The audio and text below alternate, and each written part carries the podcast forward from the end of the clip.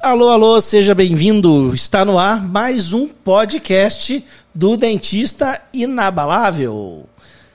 E aqui nós vamos direto ao ponto. É o lugar onde só rola o que você precisa saber. Sem mimimi, sem nove horas, sem É enrolação. É isso aí. Tô aqui, eu, Renato Azeredo, do lado de. Milene Gonçalves. Isso, e como sempre, estamos ao vivo.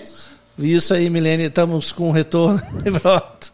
E estamos, como sempre, fazendo essa gravação ao vivo, com uma transmissão simultânea, né? No YouTube, no Facebook, no Instagram. E você pode acompanhar, você pode participar mandando seu comentário, mandando a sua pergunta e ajudar a fazer esse podcast. Lembrando que o podcast Dentista Inabalável é gravado todas as quintas-feiras ao meio-dia e 30. E depois o áudio vai ficar disponível, fica disponível na sua plataforma. Tem o que você gosta de escutar. Tem o Google Podcast, tem o Spotify, tem o Beatzer, nem sei o nome, Brick Brickle. Tem uns aí que eu nem lembro o nome direito, mas está distribuído por aí e você pode escutar aonde você quiser. Então vamos lá, Mi, porque o podcast sempre tem um assunto interessante e a gente tem um assunto interessante, vamos mandar o um assunto interessante do dia. Porque é a primeira vez que nós falamos em efeito Cinderela. Tem sempre uma novidade nesse Milênio Renato, Isso né, Renato? aí. Então, qual que é o tema de hoje? Vamos falar o tema de hoje direitinho, Certo, né? é o podcast número 15. Cuidado com o efeito Cinderela. Avalie seu enceramento antes de provar. Exatamente. Então, hoje a gente vai falar sobre a avaliação do encerramento e um risco, um perigo que a gente tem muito, né, em acabar se deslumbrando, que a gente vai explicar para você, e acabar não atingindo o melhor resultado. Né? Isso mesmo, a gente vai, pode limitar o nosso resultado pela empolgação inicial e desde que nós passamos a aplicar a avaliação prévia do enceramento, os nossos resultados melhoraram. Melhoraram os seus, Renato? Melhoraram, nossa, melhoraram demais. Isso mesmo. E você vai entender porque a avaliação prévia do enceramento tem um papel importante no que nós chamamos de vetor 1. Vetor 1 é Evitar erro. evitar o erro. Então, fazendo a avaliação prévia do enceramento, você erra menos. Já é um motivo importantíssimo, só ele já bastaria para você realizar essa avaliação. Isso aí. E, e não fica por aí não, né, Mi? Porque no podcast a gente vai mostrar todos os detalhes de como fazer essa avaliação. Né? Porque aqui a gente não fica só falando dos benefícios, a gente explica como é que você vai fazer. E daí você vai ter o seu resultado ali na hora de você fazer o teu protótipo estético funcional, que algumas pessoas chamam de ensaio, mockup, você vai ter aquele resultado uau, o teu paciente vai olhar e realmente vai ficar impressionado por causa das mudanças que você vai fazer nele. E, além disso, como vocês estão acostumados, nós vamos falar também sobre os pensamentos limitantes.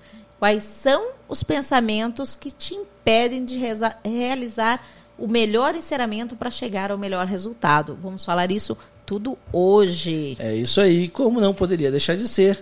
Depois, no final, a gente responde as suas dúvidas, as suas, o seu, as suas perguntas. Então, lembre que você faz parte do nosso podcast, você que está acompanhando ao vivo e pode mandar suas perguntas, suas dúvidas, que elas serão respondidas no final. Então vamos lá, Mi, vamos começar? Vamos para o quadro Por que você não pode mais ignorar a avaliação prévia do enceramento? Se você não fez até hoje, vai ver os motivos para começar a fazer. Então tá bom, Mi, mas antes a gente vai do começo, né? Vamos começar do começo. Vamos começar do começo. Milene, agora, hoje, a Milene se perdeu no papelzinho. ah, vamos começar do que, no começo. Então Ela, vamos lá, A Mi. Milene que organizou o papelzinho e se perdeu. Então, primeiro nós estamos falando em efeito Cinderela. E eu vou perguntar para o Renato. Renato, conte pra gente o que é o efeito Cinderela. Então, Mi, efeito Cinderela é o seguinte, tá? Quando você vai fazer uma, uma, fazer uma prova né, do enceramento do paciente, né, você tem uma situação que o paciente realmente às vezes está muito deficiente, tem muitos problemas, e o inserimento sempre já vai ter uma coisa melhor, né? Na maioria das vezes. Claro, muda a né? forma, muda, Muda o forma. tamanho, muda a cor. Então, na hora que você joga aquilo na boca do teu paciente, você já fica deslumbrado com aquela transformação, você já fica emocionado, né? Tipo, é aquela mudança de Cinderela, do do nada da, da abóbora para carruagem, na hora. E aquilo te enfeitiça, você fica achando que é a maior maravilha. E você deixa de enxergar muitas coisas que poderiam ser melhoradas. Então, isso é o efeito Cinderela. Você se deslumbra com a transformação, mas você não vê a realidade, o que está ali, o que, precisa ser melhorado, o que, que precisa ser mudado. Seja na questão estética, mas daí que está o grande porém, nas questões funcionais também. E isso pode trazer problemas depois na sua reabilitação. E essa empolgação ocorre tanto com o dentista e com tanto o com o paciente. Exatamente. Então, o paciente já quer, é, viu aquilo, já falou, tá lindo e maravilhoso, vamos fazer. E aí começam os problemas. Exatamente. E o problema é que quando você está impressionado, que nem a gente falou agora, você deixa de fazer essas alterações, né? Você não faz ajustes importantes e daí você não vai atingir o melhor resultado. Você não vai entregar para o paciente tudo aquilo que você realmente é capaz. Portanto, o efeito Cinderela é um risco. Não se empolgue, você já tem que pronto emocionalmente para aquele resultado, buscando os pontos de melhoria. Agora, Mi, tem aqueles riscos, né? Tem aquelas situações que acabam pegando o dentista e faz ele cair no efeito Cinderela, né? E como é que eles caem, será? Exatamente. Me conta aí, o que que é, o que que acontece geralmente que faz eles caírem nesse, nesse efeito? Primeiro ponto é o seguinte, liga no laboratório e fala, que horas vai chegar o enceramento? Vai chegar às três e meia. Karen, agende o paciente para as quatro ou pra, até para as três e meia. Chegou o paciente, você só vai fazer a muralha. Chegou o enceramento, você vai fazer a muralha e vai provar direto. Às você vezes o paciente chega até antes da muralha. Muitas vezes isso acontece. Quem nunca fez isso? Eu já fiz isso Exatamente, muitas vezes. É, ué. E aí você cai no efeito Cinderela porque você não sabe antecipadamente qual é o problema que tem aquele enceramento e você vai se encantar e vai cair na conversa até do paciente, querendo fazer logo. Exatamente. E daí você. É... Então é isso mesmo, né? Você vai amar, porque você já vai sair fazendo a muralha de uma vez só, né? E, e, é um, e você corre o risco, por exemplo, de não ter nenhum engranamento, uma, uma, né? Daí às vezes você chega lá fica na dúvida, ah, mas a mordida não ficou direito. Não, mas o ensinamento tá certo. Será que eu. É. Tem várias coisas que podem acontecer ali né? Você pode acabar adorando, mas pode acabar tendo problemas durante a prova e você não tem ideia do porquê, porque você não fez essa avaliação. Porque das, das duas, uma, Renato, quem não é um dentista inabalável, ou agenda o paciente imediatamente na hora, ou olha o enceramento, olha o enceramento, tá bonitão, já faz a muralha sem fazer a avaliação como deve ser feita e o resultado é o mesmo, sem saber o que espera, né? Então, outro detalhe, fez o protótipo, vamos avaliar através de fotografias, vamos rever todos os detalhes, porque Isso. a fotografia nos mostra muito. E a gente tem que lembrar o quê? Que todo o tempo, né, que você faz fora da cadeira, você ganha depois em tempo na cadeira. Então é muito mais barato para nós dentistas a gente eu não, é difícil falar perder, porque isso não é perder, né? Mas você gastar esse tempo fora da cadeira avaliando, isso vai fazer você ganhar tempo depois e na verdade economizar no final das contas, porque é muito mais caro você fazer tudo isso depois com a durante a prova na boca do seu paciente. Isso, porque se você, então vamos pensar o seguinte, quando você para o seu, o seu tempo para fazer uma avaliação correta do enceramento passo a passo, detalhe a detalhe, isso é um investimento. Quando você vai e faz na boca uma prova, duas provas, três provas, isso é um custo muito grande, um custo tanto de material quanto de tempo e um custo também perante o paciente. É um custo de relacionamento. De relacionamento, falou tudo. Confiança. Exatamente. Vai abalando a confiança. Será que esse doutor sabe mesmo fazer? Está errando tanto? Né? Exatamente. Certo? É então, o que faz o dentista cair no efeito Cinderela? Marcar o paciente em cima da hora que chegou o enceramento, chegar o enceramento, olhar mais ou menos e já fazer a muralha, aprovar o primeiro protótipo estético funcional que você fizer. Nunca prove de primeira. Se ele estiver lindo, ele pode ficar ainda maravilhoso. Pode ficar melhor, exatamente. Né? Não avaliar esse protótipo através das fotografias e não avaliar cada detalhe funcional já no articulador, porque é esse, esse o detalhe que vai ser reproduzido. Isso aí. Então agora, agora sim. Agora vamos para o nosso segundo quadro. Isso aí, que é o porquê.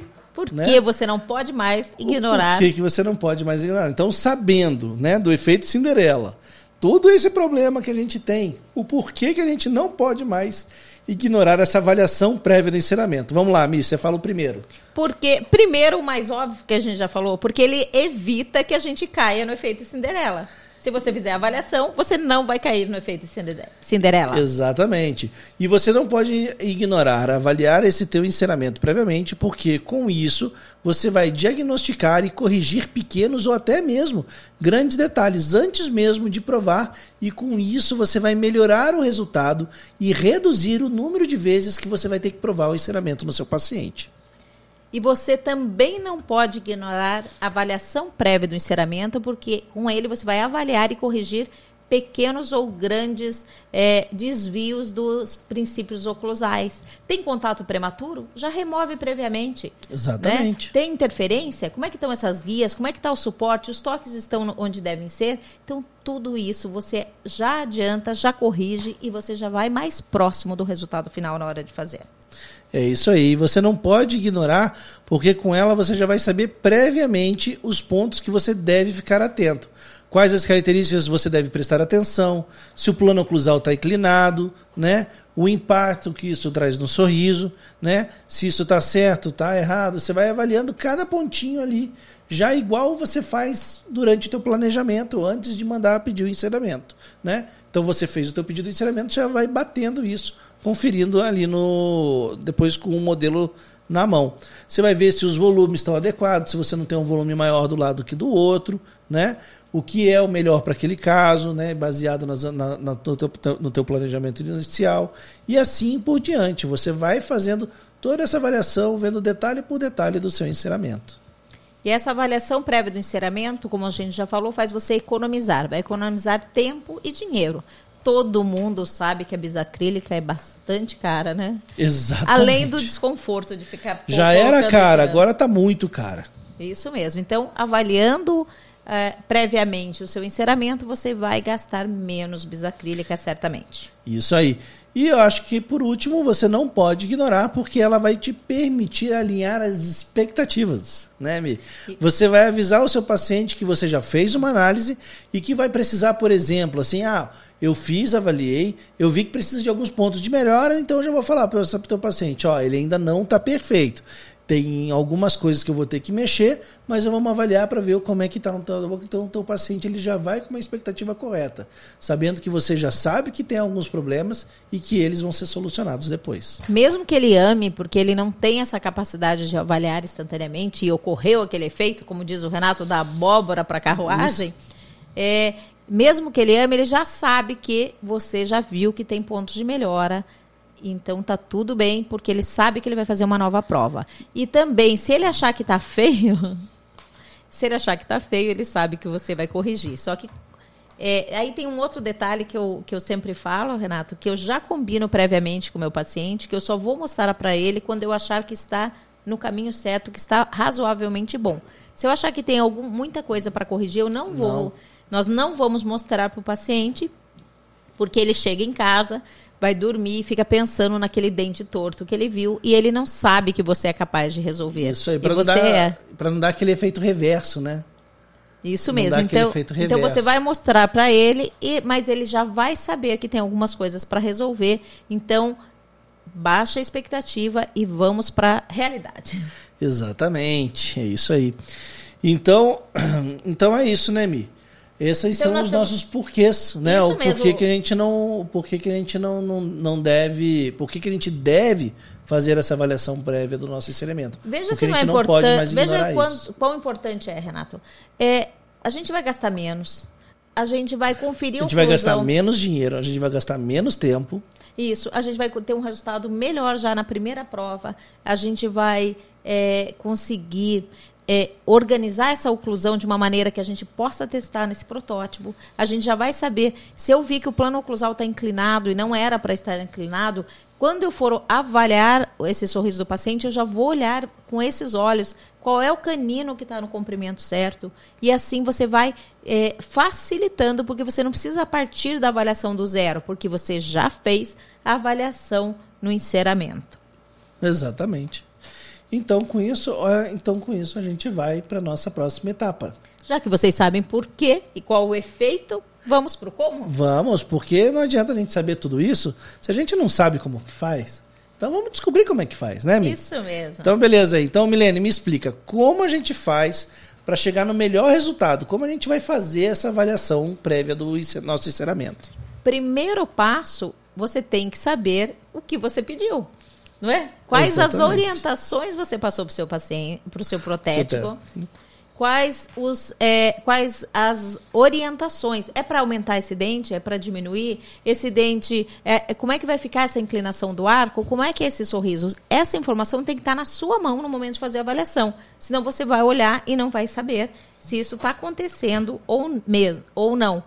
Sendo que, às vezes, os princípios é, oclusais são sempre os mesmos. Então, a gente precisa de proteção mútua, a gente vai trabalhar em RC, né, nos casos reorganizativos, e a gente já no podcast de oclusão a gente falou sobre isso, isso. então a gente vai trabalhar em RC nos, nos reorganizativos, em MH nos conformativos, e nós vamos sempre ter que ter os, uh, a, os princípios da proteção mútua, onde os, os, dentes posteriores suportam essa carga, então os contatos oclusais são mais intensos os posteriores e temos que ter os contatos anteriores. Esses princípios são básicos, têm que ser cumpridos em todas as vezes. Mas as referências estéticas são diferentes. Isso você tem que saber antes de fazer a sua avaliação o que você pediu. E uma outra coisa que você também não pode esquecer é orientar o seu, o seu técnico quanto às diretrizes do ensinamento, aqueles que a gente ensina na nossa TRI né? Porque, por exemplo, se você quiser uma montagem correta, se você quiser fazer avaliação direitinho depois, saber que você vai ter dois, dois pares de modelo montado no enceramento, que o enceramento ele vai estar tá seguindo as orientações de até qual dente encerar, de como que tem que ser o, o, os detalhes anatômicos. Se você precisa passar essas diretrizes.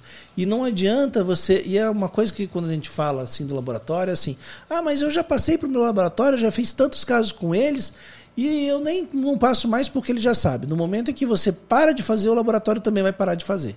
Então, assim, se você manda sempre as diretrizes, se você sempre orienta ele com todos os detalhes, coloca ali na lista. É um slide que você já copia e cola ali quando manda para ele. Sempre. Não tem desculpa para ele não fazer, né? Porque a orientação tá ali. Se ele não seguiu, ele tá errado. Então você já vai com isso cercando o teu laboratório, orientando ele da maneira que ele precisa trabalhar para você. Porque o laboratório, assim, não é a gente que se adapta ao laboratório, né? Você não tem que se adaptar ao laboratório. O laboratório tem que entender que cada dentista tem um nível de conhecimento, tem um nível de capacidade e uma, e uma qualidade e um, e um nível de, de, de qualificação daquilo que ele quer para ele.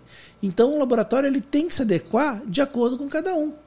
Renato, e aí nisso é, é bem interessante a gente pensar o seguinte: a grande maioria dos dentistas, a imensa maioria dos dentistas, é, aceita aquilo que o laboratório mandou como regra. Então ele prova, gostou, já vai, vai fazendo, sem fazer essa avaliação e sem ter esses critérios muito definidos. Então, eles estão habituados a trabalhar assim. Não está errado e não está não tá certo. Não, tá não, errado, não, não é uma questão errado. de certo e errado. Isso. E quando você começa a trabalhar com o laboratório, você vai explicar o que você precisa e qual o seu grau de exigência. E ele vai ter que ter a liberdade de definir se ele quer trabalhar com você ou não. Porque às vezes é muito mais fácil trabalhar com oito dentistas que, que o trabalho não volta, não tem essas correções, ou ele faz como ele acha, do que trabalhar com um dentista inabalável que vai pedir para fazer todas as alterações. É claro que quando ele está trabalhando com um dentista mais questionador, mais detalhista, um dentista inabalável, ele também ganha, porque isso, ele vai também aprender, porque a vida é sempre aprendendo um com o outro, é essa parceria que é boa. Exatamente. E para isso você tem que enviar fotografias, não tem, Renato? Tem que, é que... Você tem que enviar, enviar as referências para ele poder executar, né? E uma dessas referências muito importantes são as fotografias. Né? A fotografia realmente é imprescindível. Tá? A gente precisa fotografar o nosso paciente. A gente precisa colocar isso na rotina do nosso trabalho, né? fazendo essas fotografias do paciente. E elas são muito importantes para que o dentista não só ele possa enxergar as referências, para ajudar a definir a nova forma dos dentes, o novo o tamanho, a posição, né? O Tops Vision também, né? Confirmar o Tops Vision. O Tops Vision ele vai ser finalizado depois na análise ali, junto do teu computador ali, você vai vai conferir tudo aquilo que você fez em boca. E ele serve também para você se comunicar com os outros dentistas e orientar também o seu técnico. Porque o que acontece? O que, que o teu técnico tem para trabalhar? Ele tem um modelo de gesso. Ele não sabe como que é o lábio do teu paciente, ele não sabe como que é o rosto do teu paciente, ele não sabe que movimento que o lábio faz quando, quando sorri. Quando você está fazendo o Tops Vision no teu paciente, você bota um dentinho mais comprido, tá você vê que o lábio muda. E o teu técnico? Ele não vê nada. Ele tem que adivinhar. Exatamente. Então, por exemplo, tem muita gente que chega assim, ah, meu técnico, ele ficou meio assim de, de inserar na dimensão vertical que eu mandei. Por quê? Esse, esse é o mais comum. É, é normal que tenham essa, esse pensamento Exatamente. Limitante. Por quê? Porque ele só está vendo dois modelos de gesso. Ele não está vendo o paciente, ele não enxerga como isso integra a estética e a função do paciente. Porque ele não tem o paciente. Então, todas essas informações que você vai colocando na fotografia vai ajudar a diminuir essa discrepância, vai diminuir essa distância entre o teu paciente e o seu técnico. Né? E para isso, então, se ele só tem dois modelos de gesso na mão, é, ele vai olhar a foto que você vai mandar, olhar o planejamento, mas ele continua tendo dois modelos de gesso para trabalhar. Essas informações têm que estar corretas. O teu arco facial, adivinha? o, o teu arco facial tem que ser feito com a tomada correta. Tem que dar o plano horizontal, o plano antero-posterior e tem que dar a linha média dos incisivos corretamente. Por quê? Porque é isso que ele enxerga, só isso. O teu registro oclusal tem que ser feito corretamente. Se é para ser em RC, tem que estar desprogramado, tem que conseguir localizar o contato prematuro, tem que estar tudo certo. E você tem que escrever lá, tipo assim, eu, você tem lá, por exemplo, nas orientações lá, onde você não faz só o registro, como você escreve o paciente, ó, para o técnico reabilitar em RC, né? Para ele poder estar tá tudo marcadinho, para ele saber que você viu, que você conferiu, que o negócio está correto. Isso, porque ele só vai ser capaz de fazer o, da maneira que você precisa se você der condições. Então você precisa dar todas as informações da melhor maneira possível e você precisa fazer o a moldagem. a moldagem que ganha o jogo. Eu fiz uma mistura aqui. Por que? Oh... Errei. a Milene botou um, um, código aqui ela mandou errado para mim. MDF, problema é um tipo de madeira, não é a moldagem que ganha o jogo. Mas tudo bem. Então você precisa fazer a moldagem que ganha o jogo. É isso aí. Então o que acontece? Tudo isso são informações que você passa para o seu paciente. A, foto, a moldagem que você ganha o jogo, o registro que a Milene falou, as fotografias que você fez iniciais do paciente, a fotografia que você fez do PDD e do Tops Vision. Quando você vai fazer a análise do paciente, fazer a, o a análise digital, né, a análise ali, a, o planejamento digital do seu paciente, você não vai fazer só com as fotos que você fez inicial. Você também vai usar o Tops Vision, você também vai usar o PDD. Tudo isso são artifícios que você usa para poder guiar. E tudo isso vai amarrando numa uma quantidade de informações que você entrega para o teu paciente, para o teu técnico. E com isso você vai diminuindo essa distância é, entre o paciente e o técnico. E com isso você vai tentando fazer ele ter um resultado mais preciso no enceramento. Muito bem. Então você passou todas essas informações. Agora vamos imaginar que você esteja trabalhando com um técnico novo que você nunca trabalhou. Ou que você esteja entrando no mundo inabalável agora. Que você seja um dentista que está começando a encerar. Se você está começando a encerar, é muito mais fácil você entrar no efeito Cinderela. Você cair no efeito Cinderela. Então, Tome isso como um aviso e sempre que você for provar um protótipo, sempre que chegar um enceramento, você pense consigo mesmo. Não posso cair no efeito Cinderela, ok? Não então, esse é um alerta que tem que ficar com vocês. É uma roubada, né? Isso. Então, toda vez que você estiver trabalhando com um laboratório novo, que você mandou encerar pela primeira vez, ou que você trabalha há pouco tempo, ou se você está começando a trabalhar, você tem que primeiro descobrir se esse é o laboratório certo para o resultado que você espera. Me desculpa, Tá.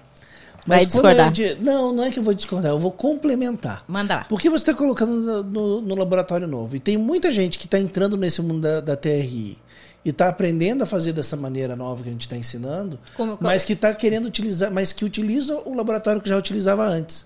E a pessoa acha Perfeito. que o laboratório vai entregar tudo o que quer e às vezes o laboratório não é capaz. Isso, porque não é todo mundo que tem a capacidade de fazer uma, um enceramento com todos os detalhes que são necessários para orientar, para para serem a matriz para a nossa TRI e também para orientar a própria, a própria porcelana. Isso, e a gente viu isso com nossos alunos, né? Alguns que trabalham com laboratórios que já trabalhavam e hoje eles estão vendo né, que eles têm que mudar de laboratório, porque o laboratório não consegue corresponder a essas expectativas né, de entregar esses fundamentos de enceramento que a gente necessita. E como a gente está aqui para fazer vocês enxergarem, nós vamos passar quais são os sinais externos de que o laboratório é o certo ou é o errado, né? Não vai isso. dar certo. Então, então, você vai usar isso para um laboratório novo ou para o laboratório que você já usava e vai começar a fazer isso agora o ensinamento redondo. Então, na verdade, você vai usar isso para essa nova fase dos, das, seus, tra dos seus tratamentos, das suas transformações. transformações você vai avaliar se o laboratório é bom por alguns detalhes. Vamos lá. Quais são esses sinais externos, Mi? Qualidade dos modelos. Você fez a moldagem que ganha o jogo? Moldou em silicona de adição? Você usou o fio retrator? Copiou Co bem a cervical, Isso. copiou bem Tá tudo dentes. certo. A tua moldagem foi direitinho como deveria. Você tem que ter um modelo lindo, maravilhoso. E você pode até fotografar a tua moldagem, porque para poder ainda bater isso com o modelo depois. Isso mesmo. Então você precisa ter um modelo de altíssima qualidade, bem vazado, sem, bem recortado, sem, sem bolhas, bolhas, com as cervicais muito nítidas. Sem alteração muito... dimensional. Então, isso tudo você percebe. Quando você receber, aquilo tem que estar condizente com a qualidade da moldagem que você enviou. Se a qualidade não estiver boa, não envie. Isso, tem, tem, que observar que muitos laboratórios, por uma questão de economia, de, de, não é nem economia, né? Porque gesso não é caro assim, não. É, gesso é caro, mas não assim também. Mas principalmente para poder remover o gesso de uma maneira mais fácil, os laboratórios eles costumam acortar o, som, o, seu, o, o seu fundo de vestíbulo. Né? Molde, né? é. Eles cortam o fundo de vestíbulo. E muitas vezes eles cortam muito próximo à cervical do dente. E daí, na hora que vai encerar, se você não tem margem em, você não tem a gengiva ali né, no seu modelo. Então você às vezes não consegue planejar um recontorno, você não consegue olhar direito a avaliação do, do eixo dental. Por quê? Porque você não tem um rebordo, você só tem modelo, só o dente vazado. Tem um outro detalhe, Mi. É, então, para isso. Não, é, sobre o vazamento que eu queria não, então, falar. Então, isso que eu ia dizer. Mas eu só quero complementar esse uhum. corte. Para evitar que isso ocorra, ocorra, você vai dizer: não recorte o fundo de vestíbulo. Vaze sem recortar. Simples assim. Exatamente. Não, sem é, estresse. vaza o gesto mais alto, depois vai ficar mais fácil. Né? E, e outra, outra coisa que tem também é assim, ó, fale com o seu laboratório, fale para ele que você não quer que ele vaze os dentes com um gesso especial e o resto com outro gesso. Ele tem que moldar tudo com o mesmo gesso. Faz diferença. Né? Faz diferença. Isso aí me desculpa, tá? Mas isso é economia porca. Né? Não tem necessidade. Você vaza com gesso só. Você mantém a qualidade. Aonde fizer a união do gesso, não vai ser a mesma coisa. Você vai ter, uma, você vai ter um gesso, dois gessos que têm expansão dimensionais diferentes. Não pode. Você tem que ter um modelo, um gesso só vazando o seu modelo. E tem mais o último detalhe o teu laboratório ele nunca vai vazar um modelo, né, Mi? Não, nós sempre vamos, vamos pedir que ele vaze dois modelos e monte dois, dois modelos, modelos no, articulador. articulador. E por isso também você molda com silicone de adição, porque ele permite dois vazamentos. Sem, Ou até mais, se precisar. Sem a distorção, certo?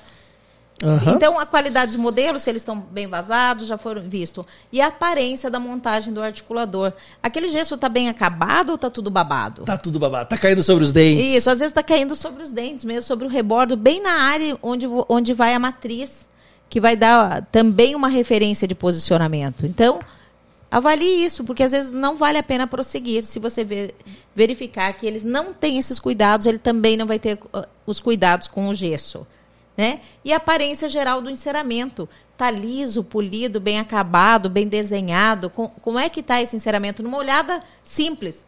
Pô, esse, esse enceramento tá lindo. Parte para avaliação, não caia no efeito Cinderela do, do enceramento bem, bem polido e brilhante, não é, Renato? Aham, isso aí. Também pode acontecer nesse momento. Não acha, eu não preciso avaliar esse enceramento porque está tão bom. Não, avalie, vai valer a pena. Avalie, vai valer a pena.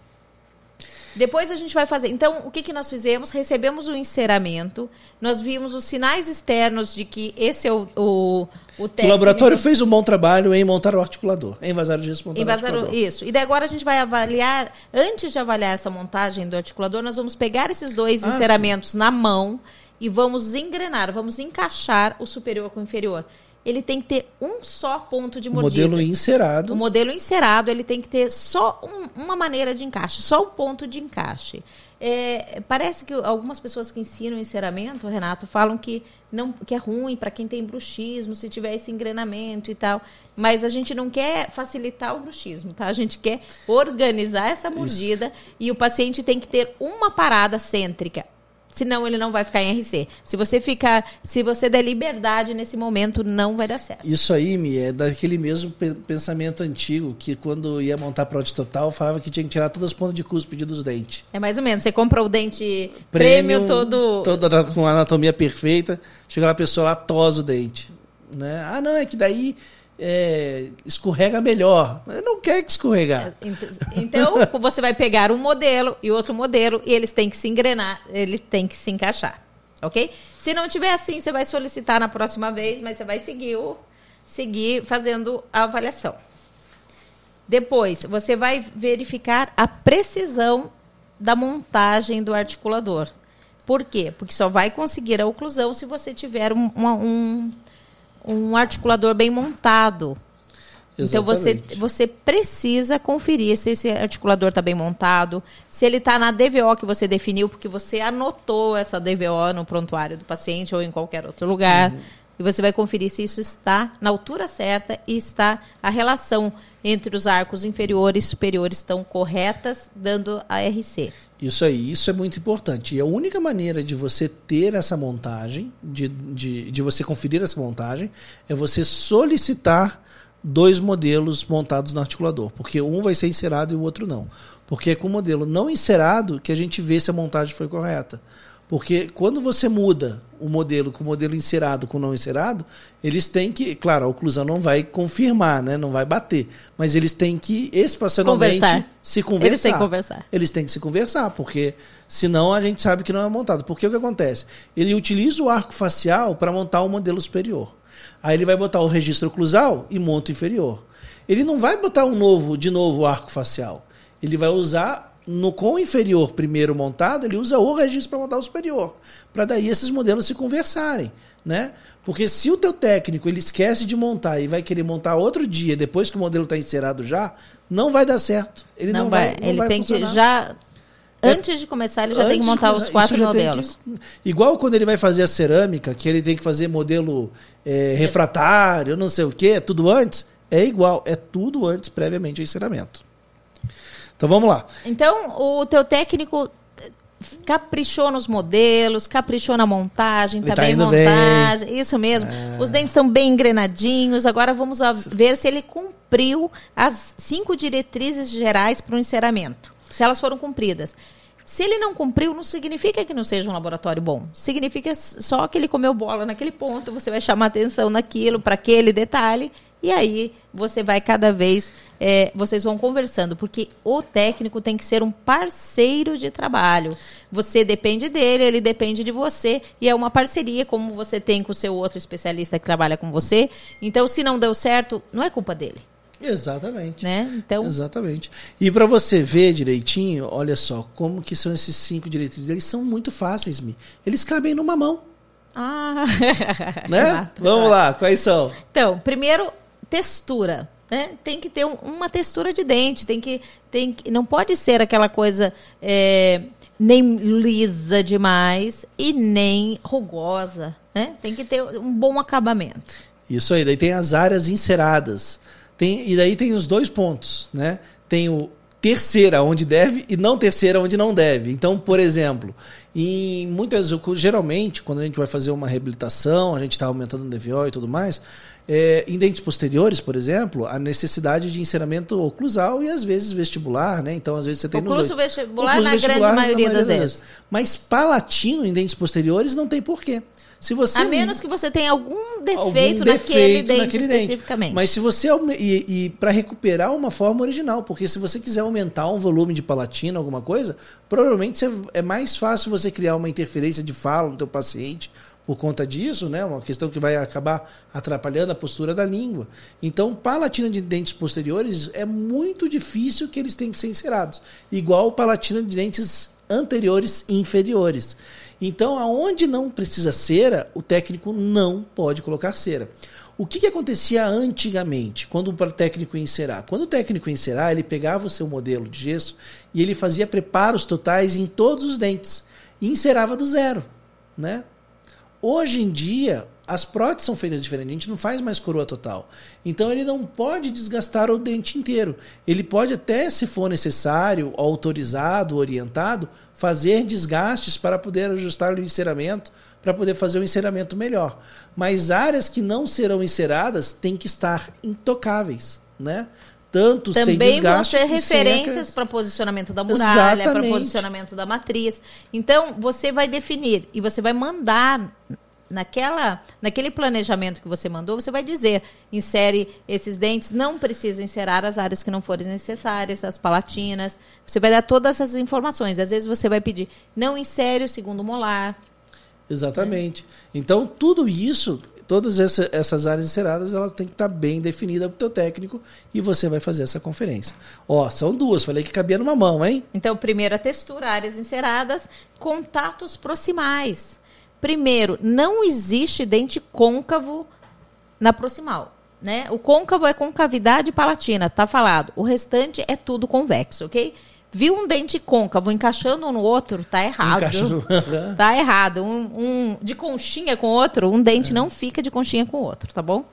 É, é da, é- é- da índole dele, não fica de conchinha. E é da índole dele. É, mais ou menos isso. E olha o que que tá falando, é você não sou nem eu. Mas outra coisa que. outra coisa que eu vou E falar. esse contato tem que ser fino, Isso delicado, não vai fazer um preenchimento, não é área de Isso contato. aí, não é área de contato. Você não pode, principalmente a gente que vai trabalhar com TRI, se você vai reabilitar com resina, essas áreas elas têm que estar bem marcadas. Porque você não pode ter aquela aparência que os dentes são todas unidas, porque senão depois você vai ter um péssimo acabamento na sua resina. Então você tem que ter bem a delimitação de cada dente, o ponto de contato mais fino, para que você tenha uma facilidade, uma qualidade no teu resultado final, uma facilidade no acabamento também. É, e essas, essas diretrizes, essas orientações que nós estamos passando, vale para quem faz a TRI e vale também para quem faz as porcelanas.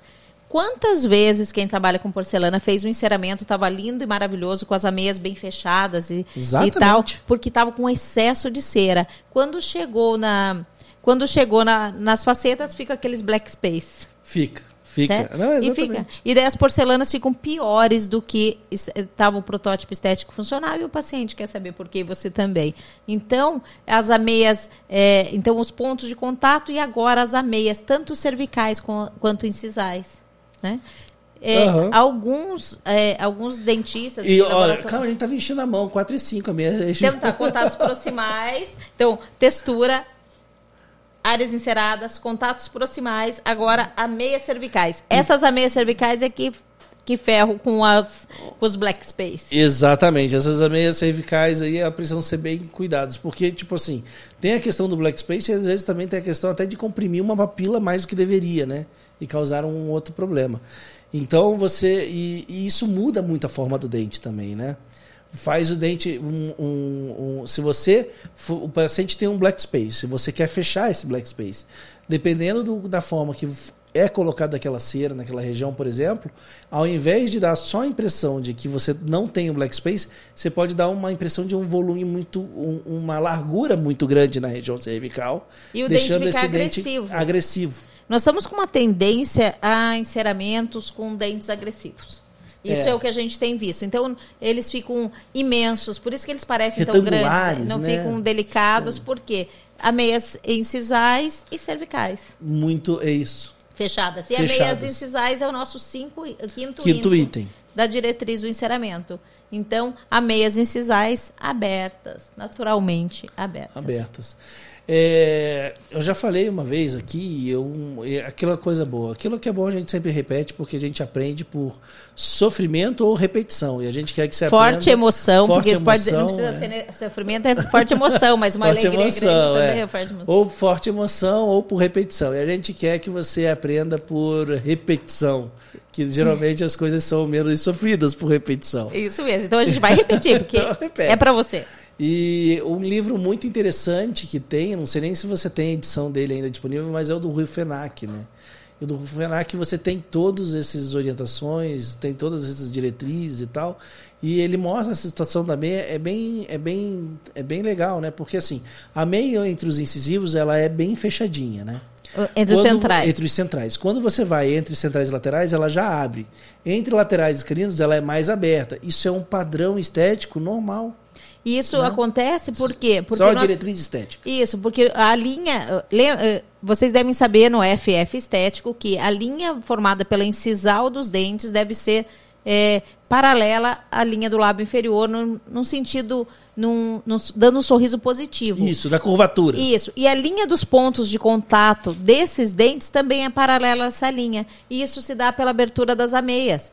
Então, porque a meia, o ponto de contato do central vai estar mais na incisal, o ponto de contato entre central e lateral vai estar um pouquinho mais indo para o terço médio, o ponto de contato entre lateral e canino vai estar mais no começo do ponto do terço médio.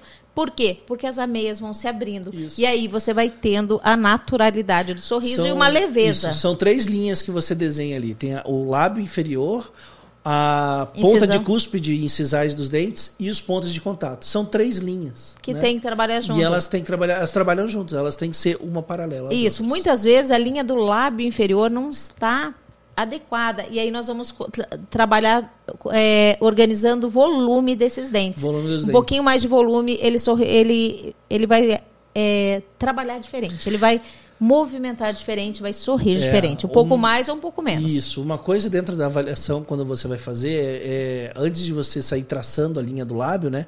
É você realmente entender se esse lábio está fazendo contorno natural já ou se ele está alterado por alguma deficiência. É, muitas vezes você desenhando a linha incisal, você já, ima- você já tem uma referência de como precisa ser esse lábio. Agora, daí eu vou te falar, é aí que o Tops Vision entra e ajuda muito. Porque o Tops Vision, como você coloca que seja um dente ou três dentes, ele já dá uma modificada no lábio e muitas vezes ele já começa a corrigir essa curvatura do lábio inferior. Isso E mesmo. daí isso já facilita você avaliar se você está no, no caminho certo ou não.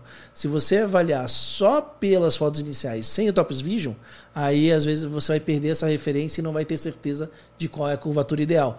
E daí às vezes você faz um comprimento de dente e daí você é obrigado a aumentar volume, aumentar o comprimento porque você não tinha uma referência correta de lábio para poder utilizar desde o início. E se você está chegando agora conhecendo Milene Renato e o podcast estendendo Dentista, até o assunto, mas- Dentista Inabalável, e você não sabe o que é Tops Vision, é o tamanho e posição ideais dos dentes. Nós temos um podcast falando só sobre, esse sobre tema. isso. É isso aí. Então nós falamos das nossas cinco diretrizes gerais para o enceramento, que são textura, áreas enceradas, contatos proximais, contato, ameias cervicais e ameias incisais. Cinco cabem numa mão.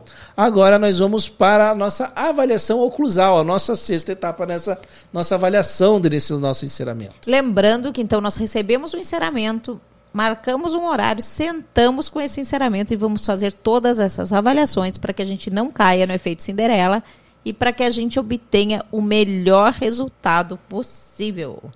E agora nós vamos para a avaliação oclusal, certo?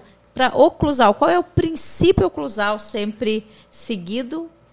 Prote- Eu acho que é aquele primeiro, né? Proteção mútua. Prote- Proteção, Proteção mútua. Então, a proteção mútua nós vamos buscar sempre. Então, o que, que nós vamos buscar? Vamos, só lembrar, vamos lembrar o que é a proteção mútua primeiro? Claro. Então, dentes posteriores de- é, protegem os dentes anteriores. E os- quando? Eles suportam as forças verticais, então os contatos oclusais têm que ser mais intensos e bem distribuídos nesses dentes posteriores. E como é que os dentes anteriores protegem os e posteriores? os dentes anteriores protegem os dentes posteriores durante os movimentos excêntricos. A Milene não gosta muito que eu falo dos movimentos excêntricos, ela tem outra palavra que ela gosta que eu falo, eu esqueci.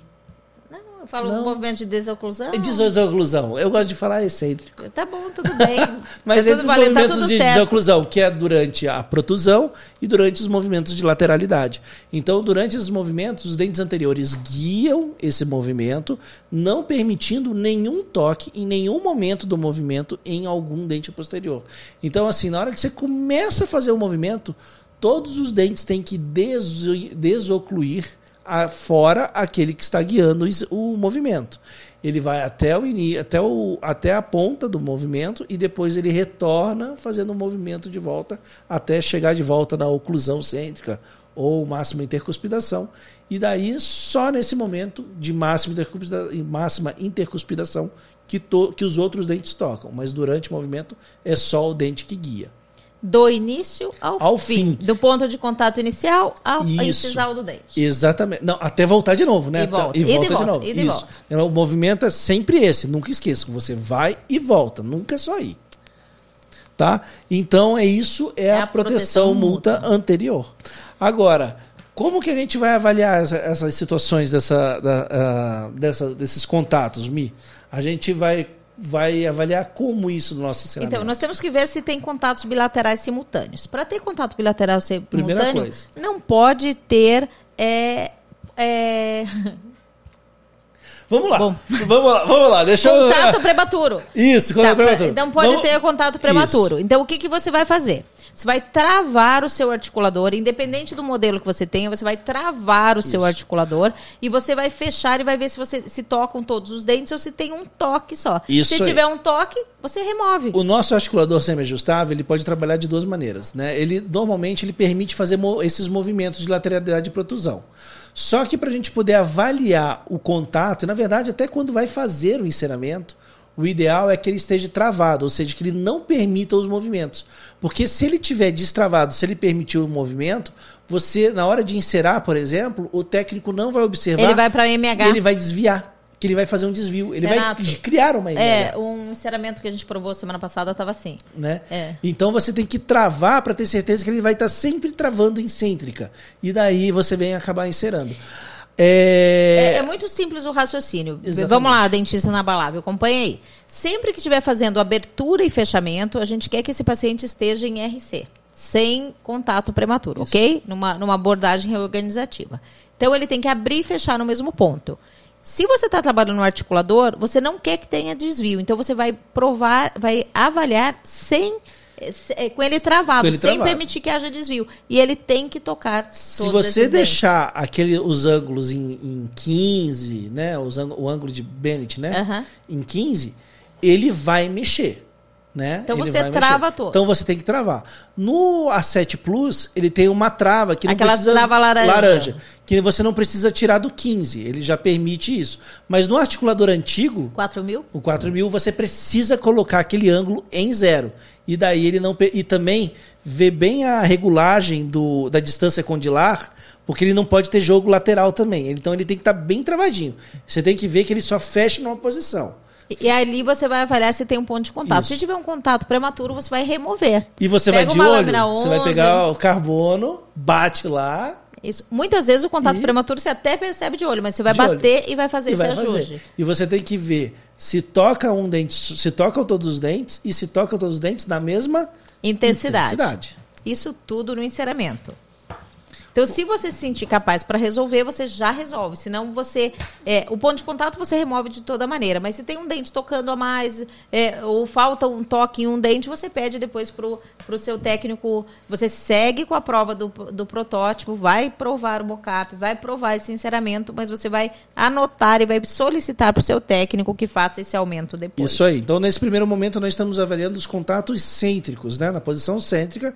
Então, primeiro a gente conferiu se está todo mundo na mesma intensidade no mesmo e, na- e ao mesmo tempo dos posteriores. E nos dentes anteriores é um leve toque em incisivos e caninos. Incisivo lateral não precisa Não tocar. precisa tocar. Se tocar, né? tudo bem, mas não Mas, precisa tocar. é, eu Certo? gosto de não deixar. Isso mesmo. e você vai verificar também se esse enceramento está em relação cúspide fossa, ou seja, a cúspide dos dentes inferiores está tocando na fossa central dos dentes superiores. Por quê? Porque nós não, é, ele facilita o deslocamento, o- a desoclusão. Ele causa menos interferência e também o paciente não vai se queixar que está mordendo bochecha. Né? Aham. Então você precisa obter esse engrenamento do, do tipo cúspide fossa e você também vai solicitar isso ao seu técnico. Muitas vezes eles fazem muito travado na vestibular, aquela a, a cúspide vestibular do inferior tocando muito na vertente da cúspide vestibular superior. Aham.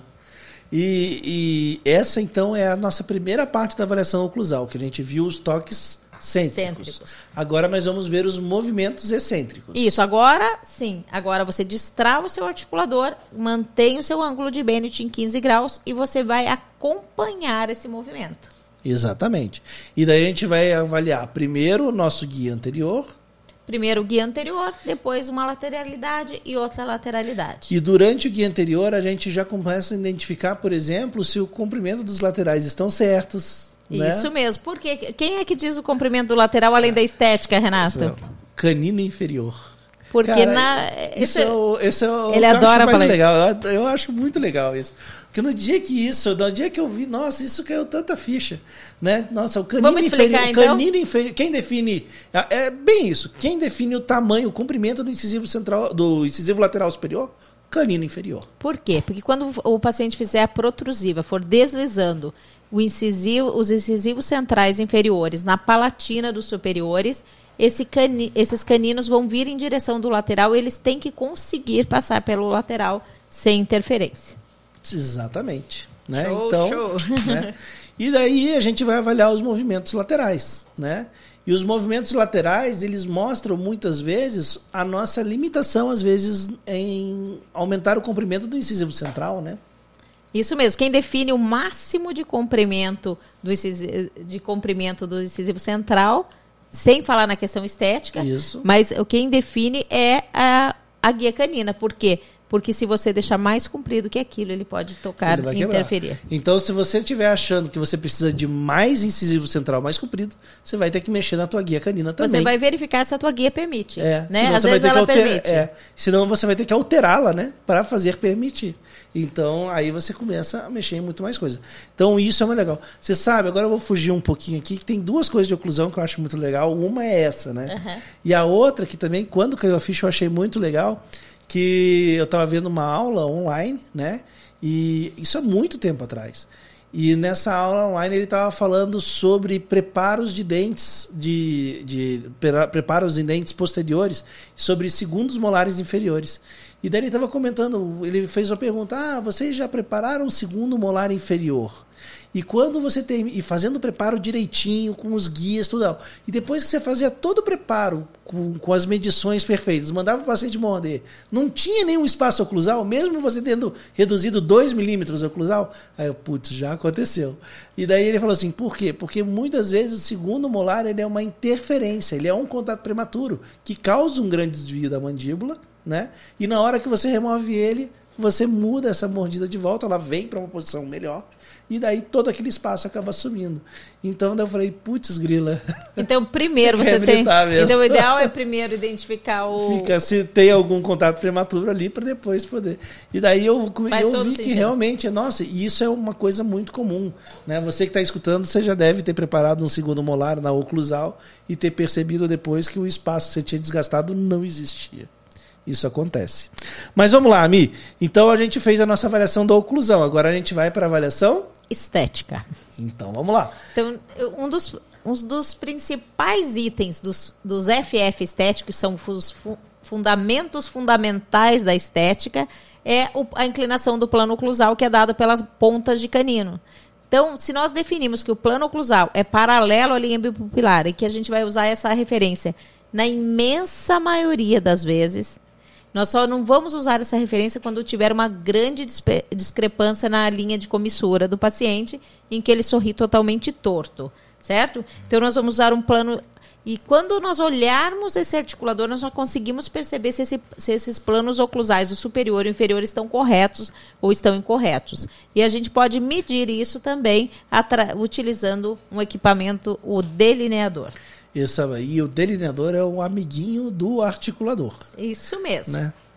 Nem a gente lá em casa a gente fala que a, o suco de maracujá é o amiguinho da laranja, assim eles tomam lá em casa. Ah, o articulador é o amiguinho, o delineador é o amiguinho do articulador.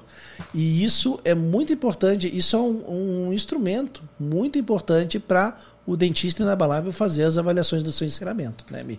Porque você consegue conferir é, se os tamanhos estão tão, tão adequados dos dentes, se estão no mesmo na altura para poder fazer o plano correto. Você consegue avaliar também a questão é, de altura também para ver se os dentes estão fazendo a progressão correta para ter um sorriso positivo. Então, o delineador é uma outra conversa, mas ele é já um alertinha ligado. Se você não tem ele, já começa a dar uma olhadinha, porque, Porque ele faz muita ele vai diferença. te ajudar muito. Nossa, ajuda demais. Então nós avaliamos, então nós vamos avaliar principalmente os FF estéticos, que são os fundamentos fundamentais, que nós vamos conversar com, com, sobre eles na segunda aula da nossa maratona da reabilitação estética e funcional, que vai acontecer dos do... dias 8 a 11 de novembro. Tá aí, aí, a maratona, pessoal. Maratona Quem não se inscreveu, chegando. Vai lá se inscrever, não pode perder não. Não esquece que o link está na bio lá do nosso, no nosso perfil do Instagram. Você vai lá, acessa e se inscreve. Começa no dia 8 de novembro, às 20 horas. Nós vamos estar ao vivo e não é uma maratona qualquer não, né, Mi? Porque na maratona, além de todo o conteúdo teórico, demonstrando direitinho com os slides, com as fotos, com o vídeo. Aula, né, Renato? É uma aula, aula. Né? Uma aula. Quatro. Ainda... Quatro aulas. Quatro aulas. Quatro aulas de quatro horas. Isso mesmo. Mas então... o grande questão é o quê? É que ele não é só teoria. Ele tem atendimento, e é um atendimento ao vivo, com o paciente na cadeira. Você vai ver como a gente faz os procedimentos e o principal, você vai ver a gente reabilitar a boca inteira de um paciente ao vivo. Isso mesmo, no passo a passo, em alta definição. Com todos os detalhes. Então, não perca, dia 8 de novembro, às 20 horas, se inscreva no nosso, no nosso na no link na nossa, que está na, na nossa bio no nosso perfil do Porque precisa do ter o link exclusivo. Precisa ter o link exclusivo. Sem link você não assiste. Isso. Então nós conferimos, os, estamos conferindo. Então vocês, eh, a gente aguarda vocês no, no domingo, dia 8, para começar Isso essa aí. maratona, para a gente correr junto esses quatro dias e todos nós chegarmos na linha de chegada, chegada. com fôlego. Isso aí. Certo? Então vamos então, lá. E daí, então, no segundo dia, a gente vai falar sobre os FF estéticos. Então, tá ali o plano oclusal. A linha média dos, dos incisivos, ela tá posicionada de acordo com o que você planejou, porque às vezes não tem como você corrigir a linha média dos incisivos para deixar batendo com a linha sagital mediana. E isso você já previu no seu planejamento, então você não tem surpresa quando você for provar. Isso. Mas um detalhe importantíssimo é a inclinação, inclinação. dessa linha média. Pior do que uma linha média desviada é uma linha média inclinada. Isso aí, porque linha média desviada, muitas vezes você não percebe isso, né? Até por causa que o paciente tem bastante assimetria no rosto, isso é normal e isso acaba passando despercebido, né? Agora, quando ela inclina, aí o bicho pega. Porque aí fica daí feio. fica feio. Fica feio, é fácil perceber. Isso causa também uma, uma, uma, uma, diferença anatômica entre os dois incisivos, o que acaba chamando a atenção também. Não, e dele inclina o arco também, né, inclina o arco. Nossa. Então, assim, quando você tem é. essa inclinação, muitas vezes você não percebe onde é que está o erro. Você não percebe que é aquela inclinação, você só percebe que está feio. Então fique ligado. Exatamente. Isso aí. Aí a gente também tem a curvatura do, a do sorriso. Do sorriso, né? que era o que a gente estava conversando agora há pouco, isso, né, Renato? é. Sobre ter um sorriso positivo. Isso aí. Né? Com dentes anteriores, incisivo lateral, central maior que lateral, que lateral maior que canino, canino isso. maior que pré, e assim nós vamos ter um sorriso é, positivo. Isso é uma coisa interessante, né? Porque quando a gente aprende, né, tem aquele gráfico estético, eu sempre esqueço, tem no livro do Pascal, mas ele vem de antes até, e ele tem um nome daquele gráfico estético né? Que é um desenho que você tem os dentes e tem algumas linhas de padrão ali para você fazer a avaliação. E sempre se fala que o canino tem que ser da mesma altura do incisivo central, né? É do mesmo tamanho, do né? Do mesmo tamanho, mas a questão é, é isso posicionamento. Da, é, Não, é isso que depende assim, da, isso depende da, da vista. Quando a gente olha no articulador, isso não é verdade. Então, quando você você tem sim incisivo e caninos é, podem ser do mesmo tamanho. Só que os caninos estão posicionados mais apicalmente do que os centrais. Exatamente. Então isso que engana, porque daí o protético vai lá e insera a ponta do incisivo na altura da ponta do canino e a gente fica com um sorriso invertido. negativo invertido. Exatamente. Ele vira uma asa de gaivota. E, daí... e, quando você tá na e quando você está na, no delineador fica muito claro, porque no fica. delineador incisivo é maior, incisivo central é maior que lateral, incisivo lateral é maior que canino e assim por diante. Se você deixar o teu canino na altura do incisivo lateral, você já vai ter uma impressão de sorriso invertido. Isso já acontece. Né? É, isso parece um absurdo para a grande maioria das pessoas se a gente te falar que o incisivo lateral é maior que o canino. É, então, mas é exatamente isso que a falou, é a posição incisal, né? É só a posição incisal. É, e daí agora a gente vai fazer uma avaliação oclusal do nosso enceramento. É, porque a gente, muitas vezes a gente vê o volume pela oclusal. Você já viu, Renato, aqueles casos em que você tem o arco extremamente fechado nos posteriores e os anteriores abertos? Sim. Então aquilo desenha Parece dois arcos. tá- do- dois arcos diferentes. dois arcos diferentes. E não, aquela linha contínua que vem lá do molar, passando pela incisal, que passa pelo pré, canino, lateral, central, vai para o outro central, ele aquilo tem que desenhar um arco harmônico. Então, se você tem essa situação em que posteriores são mais fechados que anteriores, ou você vai é, levar para palatinizar um pouquinho a incisal dos anteriores, ou você vai abrir a- os posteriores, certo? Então, essa avaliação oclusal é muito importante e ela impacta, então, nessa percepção de volume dos dentes. Às vezes, você tem só um dente fugindo daquele arco e você vai lá e pede ou você mesmo arruma. É isso aí. E daí a gente vê também a questão, voltando, olhando de volta de frente ao nosso modelo, a gente vai fazer uma avaliação do nosso corredor bucal, né, Mi? Isso mesmo. É, tem sido muito fre- frequente a gente ver que um lado está bem arredondado, no formato arredondado, fechando o corredor bucal, e o outro lado mais reto, com o corredor muito aberto. Então, tem que definir, é o meio termo entre isso que a gente quer, ou a gente quer igual o lado direito, ou igual o lado esquerdo, mas nós precisamos dessa simetria né, para ter um corredor é, bonito, adequado e para atingir o resultado que a gente espera. Vocês já viram, a gente fala muito né, que uma reabilitação ela tem que devolver a questão estética, funcional, a gente fala também muito da questão também que devolver fisiologia, né? Que, o, que a gente trabalha com músculo, que o músculo a gente trabalha com estímulos. E a questão de simetria em forma, em volume, ele vai gerar estímulos à musculatura. Se você tiver, é, exatamente. Se você tem diferença entre os dois lados, você vai ter uma diferença de estímulos na musculatura de cada lado.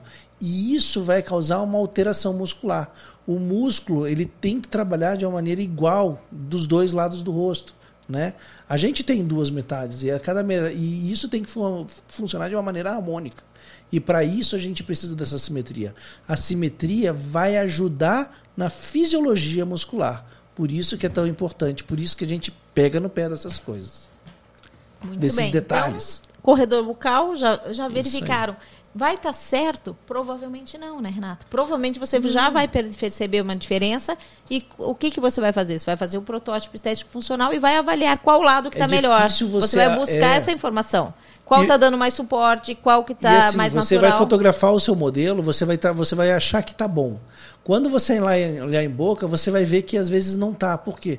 Porque é ruim mesmo você avaliar, fazer, porque você está fazendo uma avaliação só do modelo, né? Você não está vendo na boca do teu paciente, ele está fazendo avaliação prévia.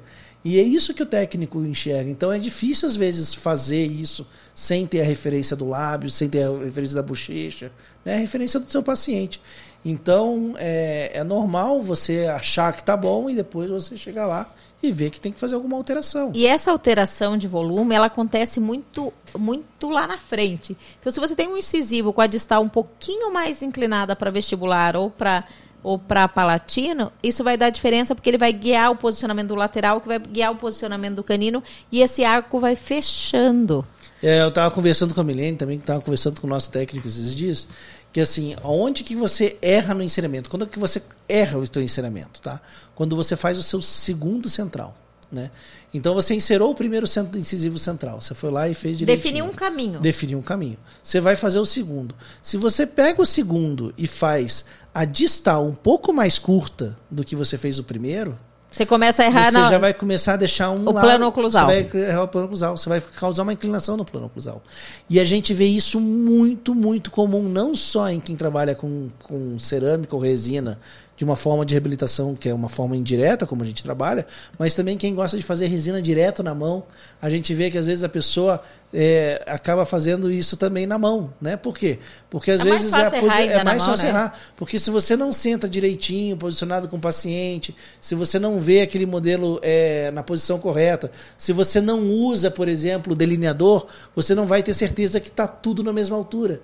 E daí você faz o erro. Então, se você fez essa incisão um pouco mais curta, Um lateral vai estar mais comprido e o outro vai estar mais curto. E assim por diante. Isso tanto Se para o vestibular isso, ou para o Isso que eu ia falar. né? E se você erra daí no volume, eu fiz essa incisão um pouco mais virada aqui nesse dente do que no outro. Eu já vou abrir mais um lado do arco e vou abrir um lado do outro.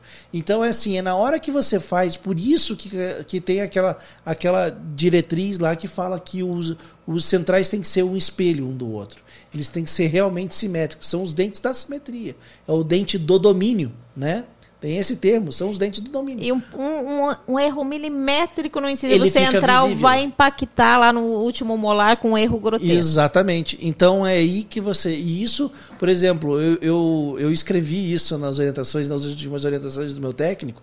Eu falei por telefone e botei isso bem detalhado. Quando eu botei, o rapaz me ligou lá e falou: Nossa. Aprendi. né? Ele falou: É, realmente, é isso aí. Então eu vou ficar de olho. Ah, é legal, tem que ensinar. né, E é o técnico que a gente já trabalha normalmente. Então, tipo assim, são os detalhes, são as coisas que a gente vai observando, a gente vai vendo, e a gente tem que orientar o nosso técnico, senão nunca vai ter melhora. Isso. E tem o efeito da paralaxe. A paralaxe é bacana, né? A paralaxe, vamos tentar explicar como é que é assim. Então, quando você olha o sorriso de frente do paciente, Vamos, né, vamos, vamos associar, por exemplo, as colunas, Renato, primeiro.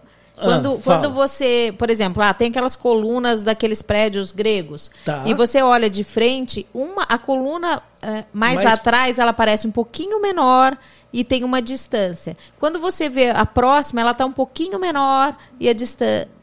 Então, aquele efeito que você tem naquelas colunas que é usado na arquitetura é o efeito que a gente tem nos dentes, onde você vai enxergar o pré-molar, uma, Você vê o canino, daí você tem o premolar um pouco mais fino que o canino. isso, mas você vê eh, na mesmo, o mesmo movimento, mesmo o movimento. mesmo desenho. Se o, o canino tem aquela bossa vestibular um pouquinho, o pré-molar também tem acompanhando, e o segundo, e o segundo pré. premolar já tem o mesmo volume, mas o mesmo desenho, mas com volume menor.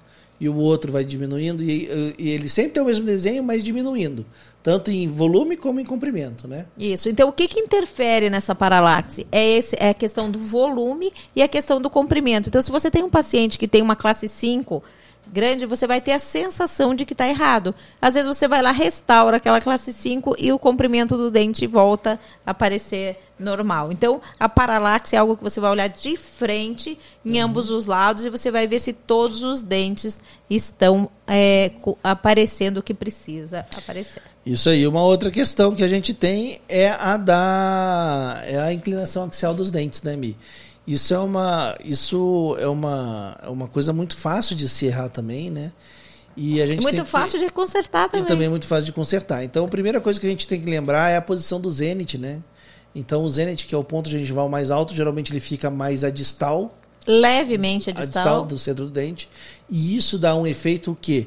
Que a inclinação dos dentes, elas sempre vão convergir à mesial, ao centro, né? Isso, em todos os dentes. Todos o central, dentes. lateral, caninos, press. Às vezes o canino, o lateral às vezes pode ser um pouquinho mais reto, né? Ele tem essa liberdade mesmo- artística. isso. Mas já do canino ele já volta, mesializar de volta e dos E com- premolares. mas com uma inclinação decente também, Renato. Porque o que a gente tem Exatamente, visto que às vezes é, são enceramentos em que, em que aquilo está inclinando e fechando para o oclusal demais.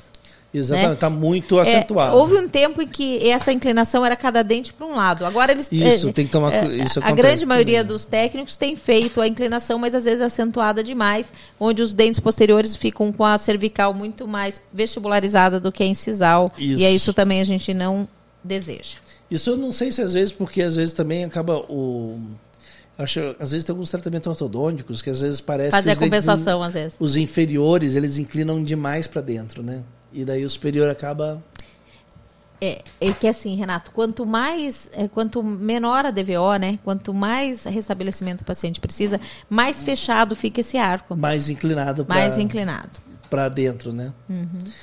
Então vamos lá. E aí a gente vai, foi avaliando todos os detalhes e agora a gente vai ver o Vamos ver dente a vamos dente. ver dente a dente, vamos ver a questão anatômica, né? De acordo Tá. com cada Então, dente. Tem arestas bem definidas, né? Você sabe o que é uma área de espelho, uma área de fuga de luz, tem, tem um contorno bem definido Né? ou é uma, uma isso. coisa plana? Essas e- arestas, elas definem muito bem a anatomia do dente, o tamanho, a percepção, né? No caso da ilusão de É, isso. Então essas arestas, essa área de espelho, elas, como diz o Renato, que vai- vão definir a percepção de tamanho que você tem. Se você tem um dente que parece muito largo, você mesializa essas você mesializa um pouco essas arestas, deixando essa percepção menor. Se você tem é, os- o dente com a sensação de muito longo, você pode distalizar um pouquinho essas arestas. Então, isso tudo altera essa percepção de tamanho e a gente consegue controlar e ter o resultado que a gente deseja em todas as situações. Exatamente. Aí você tem que ver a questão da proporção também, altura e largura. Mas é uma coisa que você já definiu no teu planejamento e você está só confirmando, né? E assim a gente vai. Isso, A então imagine que você fez todas essas avaliações no seu encerramento. Conforme você vai ficando mais prático, isso vai sendo mais rápido. Conforme você vai ficando mais prático, o seu técnico também faz mais dentro do que você planejou. Mas para isso você tem que conversar com ele, você tem que ter realmente uma, uma parceria com o seu técnico, certo? Isso aí. E agora você, depois de avaliado, você vai tomar a decisão, né? Se você for, se você for capaz, É, se você achar que, que vai ser benéfico você provar aquele enceramento, você vai lá e prova. Muitas vezes você já tem que mandar corrigir, porque tem tanta coisa é, se for que está fora. coisa, você pode até às vezes corrigir você mesmo, né? Isso, você pode corrigir alguns detalhes, um, um, um tamanho de dente, uns pontos de contato, as ameias que não estão bem abertas, você já corrige. E depois o técnico vai lá e refina. É claro que, provavelmente, para a grande maioria dos dentistas, aquele dente que você mexeu não vai ficar tão bonito anatomicamente, mas às vezes ele serve como orientação e depois o técnico só refina e aí você vai provar o seu protótipo estético É isso aí. Então, beleza. Então, Hoje é falamos isso. pra caramba. Falamos aí. Só que a gente nunca termina de falar se a gente não diz para eles quais são os pensamentos limitantes. O que te impede de realizar o melhor, de chegar ao melhor resultado? O que te impede de fazer uma avaliação é, prévia do enceramento e errar menos e gastar menos? Exatamente. Então, assim, a primeira coisa que você tem que lembrar, que você tem que fixar, porque assim, pensamento limitante é acertar o mindset, né? Você tem que fazer isso. Você tem, né? você tem que estar tranquilo e você não pode ser influenciado Não pela sua mente. É fato. É Tem que- fato. você vai ver fato. Exatamente. Então a primeira coisa é O que que é você fato? não acreditar, né? Você tem que parar de acreditar que o seu laboratório acerta. Mesmo que você vá trabalhar com o laboratório dos professores, tá? Não acerta, Exatamente. não, tudo. Não, você não pode pensar nisso, porque no momento que você acha que o seu laboratório sempre vai acertar, você que começa a errar, né? Porque você vai começar a deixar passar coisas importantes, a deixar de realizar é, esses ajustes. Então não pode é, fechar os olhos aquilo que o laboratório te manda. Você tem que avaliar. Outro pensamento limitante, Renato, é se iludir. Se iludir é um termo bom. Se iludir que o paciente encantado com o efeito Cinderela, que ele vai se encantar com o resultado final. Mesmo que você deixe de, de fazer alguns ajustes. Não caia nessa, depois você vai ter que corrigir, Não. porque ele, ele vai conviver com aquilo e ele vai perceber os detalhes.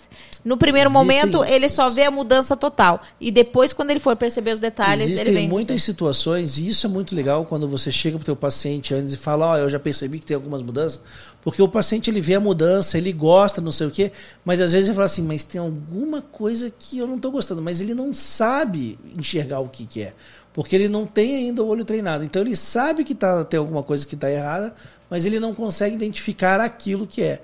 Quando você exemplifica para ele, quando você cita para ele, por exemplo, ó, esse dentinho aqui a gente tem que jogar mais para fora, isso vai dar efeito.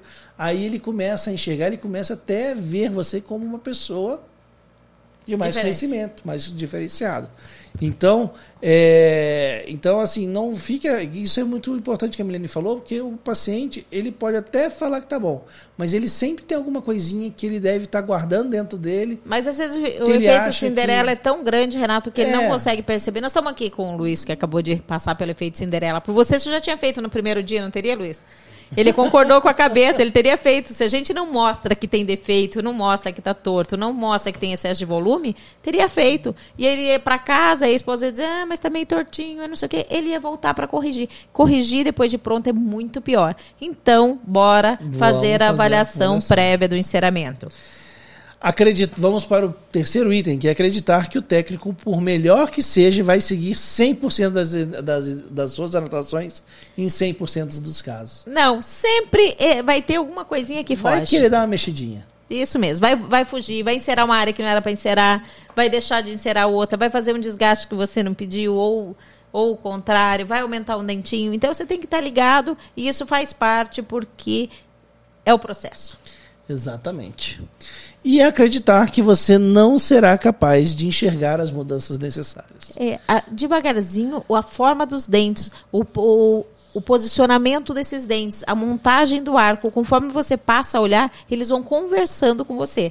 Parece que o canino está te dando tchau lá, porque aquela distal está para fora. Exatamente. Tá errado. Se você teve a capacidade de planejar o seu caso e orientar o seu técnico, você tem a capacidade de avaliar. Né? Isso mesmo, é, você pediu, é, só que é parar para olhar, parar, é, para, sentar, parar. É, ter guardar tempo, um tempo para isso. Lembrar que se o teu encerramento chega na quarta-feira, você marca o teu paciente para sexta ou até mesmo espera chegar e você avaliar para daí agendar. Porque se você começar a se atropelar, aí realmente você não vai avaliar, vai deixar passar e daí já era. E daí vai continuar como sempre, gastando como sempre, tendo o mesmo resultado como sempre e deixando de ser o dentista inabalável que você pode ser. E a gente Se você está aqui nesse podcast, você. certamente você vai passar a fazer a avaliação prévia do, do encerramento, seguir o checklist e mandar bem nos seus resultados. Beleza, é isso aí. Nós estamos chegando ao fim do nosso podcast, o Dentista Inabalável. E quando a gente chega ao fim, a gente tem primeiro as nossas perguntas para responder. E a nossa primeira pergunta que a gente tem é da Núbia Moreira. E ela pergunta: se eu observar que tem alguns ajustes para fazer no laboratório, posso assim mesmo fazer o protótipo estético funcional só no marcada, só para confirmar? Por exemplo, fazer só o superior e não fazer o inferior? Núbia, eu acho que não vale a pena. Entendeu? Se você for provar, eh, assim, você só não vai provar. Primeiro, você só não vai provar se estiver muito ruim. Né, Exatamente. É Porque sempre alguma informação você vai ter. Quando você estiver fazendo a avaliação, você viu, ah, tá, esse, esse lado está um pouquinho mais longo. Vamos pensar que o plano oclusal está inclinado. O canino direito está mais longo que o canino esquerdo.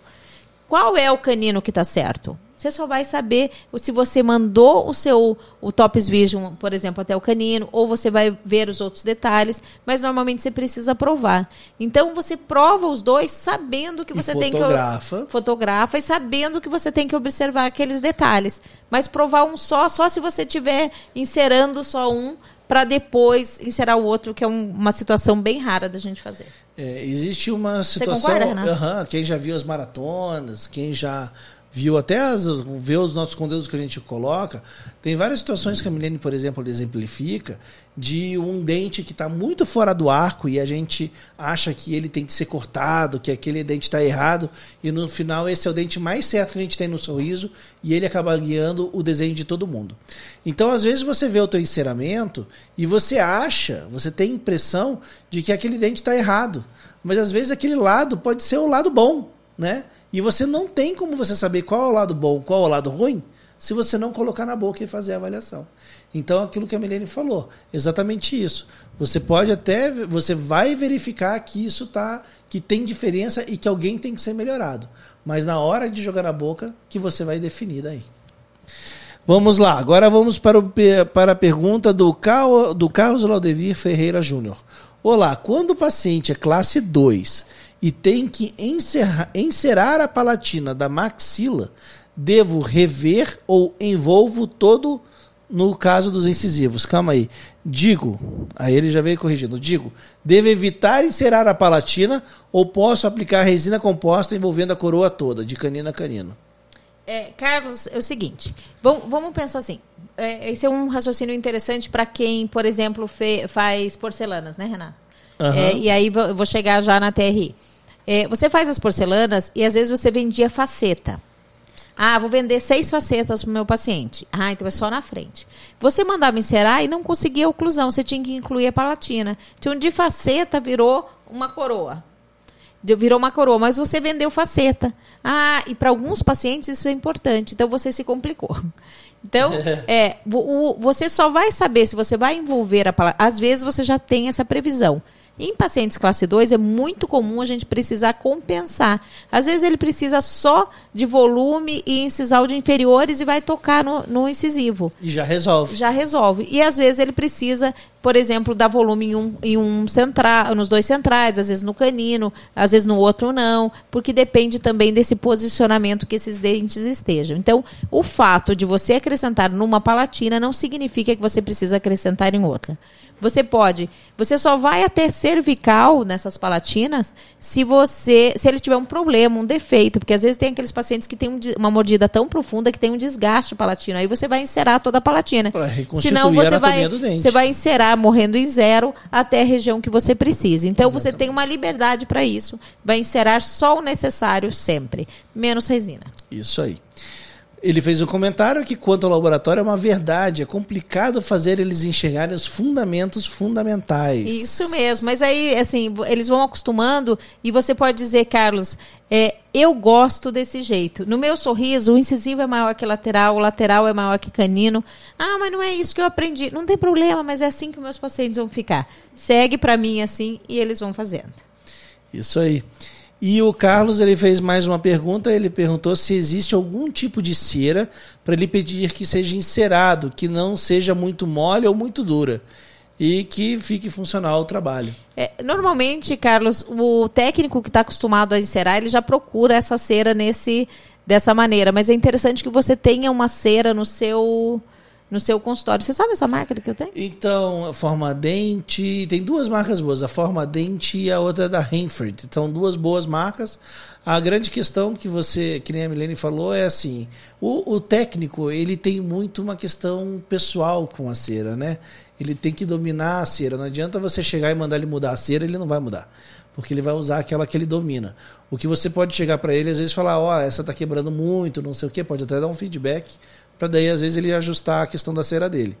Mas o principal não é nem você É que pedir... talvez o Carlos queira até é, encerar. Não, mas isso que eu falo, o ideal não é nem pedir para o técnico usar uma cera tal, mas você ver qual é a cera que ele usa para você usar a mesma, né? Para quando você vai mexer no enceramento, corrigir, manter o mesmo padrão, né?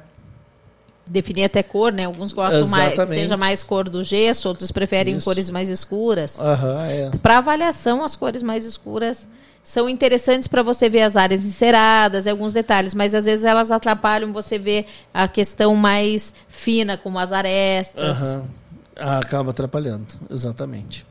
E daí a Grazi Dantas está dando aqui um oi para a gente, conseguiu pegar a gente ao vivo. Muito bem. Né? Então é muito bom quando vocês podem escutar a gente gravando o nosso podcast, é muito legal.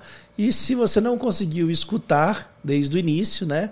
ou se você não conseguiu pegar, não tem problema, porque o podcast ele tem o vídeo dele, a gravação disponível no nosso canal do YouTube e depois de algum de, depois né, demora um pouquinho para conseguir subir, mas ainda hoje ou amanhã lá já vai estar disponível o áudio para você escutar, por exemplo, no Spotify, quando e aonde você quiser. E mais quem deu um oi pra gente foi a Wendy. A Wendy Harder também deu um oi falando que está acompanhando a nossa gravação e está com saudades. Nós estávamos sentindo a sua falta, Wendy. Eu já Exatamente. ia te cutucar, porque faz tempo que você não está aqui com a gente no podcast. É isso aí. Então o pessoal está ao vivo com a gente, é muito bom, né? E hoje Lembrando, é isso aí. Mas vamos lembrar que no dia 8 então, de novembro começa a nossa próxima maratona. Nós estamos com as aulas é, dando os últimos detalhes, porque a gente sempre gosta de trazer uma coisinha nova para vocês, né, Renato? E, e tá, tá muito legal, e o, o caso também é bem impressionante, um caso com um grau de dificuldade. É, um grau de dificuldade um pouquinho maior ainda, que, né, Renato? Uhum. Então vai ser, vai ser show. E vocês vão acompanhar tudo ao vivo, mas para isso tem que se inscrever. Se não se inscrever, vai perder. É isso aí. Só dar o último oizinho ali para Adriana também, que deu um oi no Facebook, porque o pessoal vai entrando no Instagram e a gente vê todo mundo que vai entrando. Agora no Facebook vocês têm que falar, ó, oh, tô aqui, tô aqui. Porque a gente não sabe que vocês estão, quem que está assistindo. A gente sabe que vocês estão aí. Agora, quem é quem, infelizmente, a gente não tem. Ó, a Gabi disse que está ansiosa para assistir a próxima maratona. Então, beleza. Então, e nós estamos ansiosos o... para estar aí. com vocês. Então, Vamos esse lá. foi o nosso podcast de hoje, né? O nosso podcast número 15. E o título foi Cuidado com o efeito Cinderela. Avalie o seu, o seu enceramento antes de provar. Isso mesmo. Efeito Cinderela. Fiquem de olho, porque acaba instantaneamente. e veio o problema. Exatamente. Volta para a realidade. É isso aí. Então, beijo grande, pessoal. Um beijo grande para vocês. E é na próxima quinta-feira, meio-dia e meia, nossa gravação do nosso próximo episódio do podcast Dentista Inabalável. Nós estamos aqui, estaremos aqui para conversar com vocês sobre mais um tema importante para o seu dia a dia. Exatamente. Muito obrigado. Até a próxima. Até a próxima.